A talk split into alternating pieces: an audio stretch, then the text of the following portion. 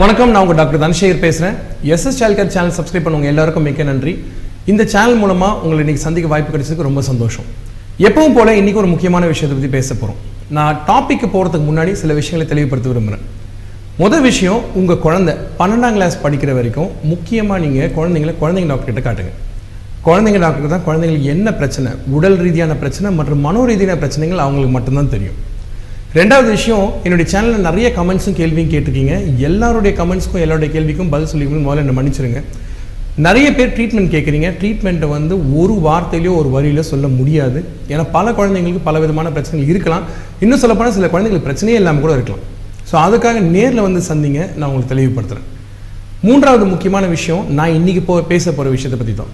இன்னைக்கு எந்த விஷயத்தை பற்றி பேச போகிறோம் காய்ச்சல்னால வரக்கூடிய வலிப்பு நோயை பற்றி இன்னைக்கு பேச போகிறோம் இது ஆங்கிலத்தில் ஃபெப்ரல் கன்வல்ஷன் அல்லது ஃபெப்ரல் ஃபிட்ஸ் அப்படின்னு சொல்லுவாங்க. இந்த பிரச்சனை யாரை வந்து பாதிக்குது? எதனால் வருது? முதல் கேள்விக்கான பதில் யாரை வந்து பாதிக்குது அப்படின்னு கேட்டிங்கன்னா ஆறு மாதத்துலேருந்து ஆறு வயசுக்குள்ளார இருக்கக்கூடிய குழந்தைங்களை மட்டும்தான் இந்த பிரச்சனை பாதிக்குது. எத்தனை பேரை பாதிக்குது அப்படின்னு பார்த்தீங்கன்னா முப்பது குழந்தைங்களில் ஒரு குழந்தைங்கள பாதிக்குது. இது உலக ரீதியான ஒரு சின்ன சதவீத புள்ளி.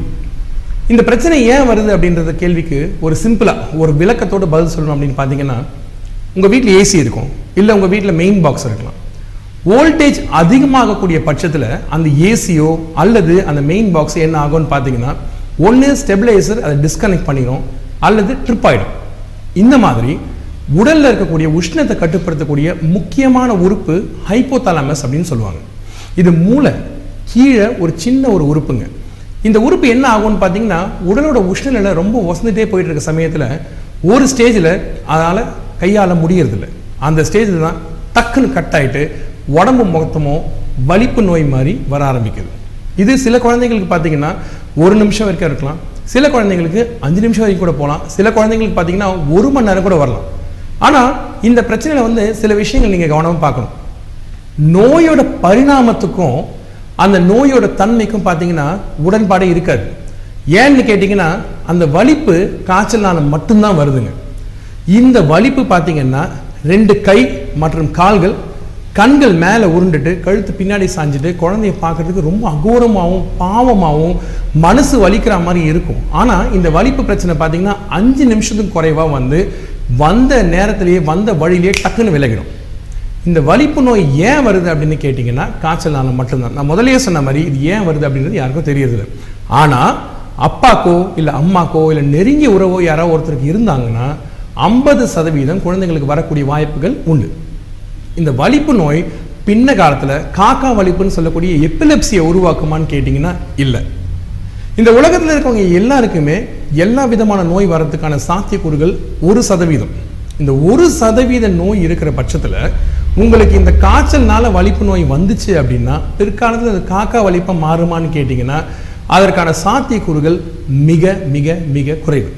என்னுடைய இதற்கு முன்ன முந்தைய வீடியோலாம் பார்த்தவங்களுக்கு குழந்தைங்களுக்கு காய்ச்சல் வந்து எப்படி கட்டுப்படுத்தணும் அப்படின்னு சொல்லியிருக்கேன் அதுக்கு உதாரணத்துக்கு ரெண்டு மருந்து பயன்படுத்துவோம். ஒன்று பாராசெட்டமால் அப்படின்னு சொல்லக்கூடிய மருந்தும் ரெண்டாவது ப்ரூஃபன் அல்லது மெஃபினாமிக் ஆசிட்னு சொல்லக்கூடிய மருந்தும் பயன்படுத்தும் ஆனால் இந்த காய்ச்சல்னால வரக்கூடிய வலிப்பு நோய்க்கு இந்த ரெண்டு மருந்துகள் அதாவது நீங்கள் காய்ச்சல் வராமல் தடுத்தாலும் கூட இதை நீங்கள் தடுக்க முடியாது. ஏன்? ஏன் அப்படின்னு கேட்டிங்கன்னா நிறைய குழந்தைங்க நல்லா இருப்பாங்க. திடீர்னு காய்ச்சல் உயரமாகும் அந்த டைமில் அவங்களுக்கு வலிப்பு நோய் வரும். அந்த அஞ்சு நிமிஷத்துக்கு உட்கொண்டப்பட்ட நேரத்தில் வந்து வந்த வழியிலேயே டக்குன்னு போயிடும்.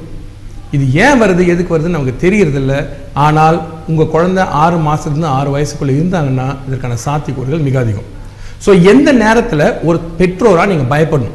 நம்பர் ஒன் சப்போஸ் இந்த இந்த வலிப்புன்னு சொல்லக்கூடிய இந்த ஃபிட்ஸ் வந்து ஒரு பக்க உடலை மட்டுமோ அல்லது ஒரு கையையோ ஒரு காலையோ அல்லது ரெண்டு கால்களை மட்டுமோ இந்த மாதிரி நாலு உடல் உறுப்புகள் கை கால்களை சேராமல் தனியாக இயங்கிச்சு தனியாக பாதிச்சதுன்னா நீங்கள் வரி பண்ணணும். ஒன்று ரெண்டாவது இந்த ஃபிட்ஸ் வந்த பிறகு பார்த்தீங்கன்னா குழந்தைங்க பொதுவாகவே ரொம்ப அப்படி நர நரன்னு இருப்பாங்க.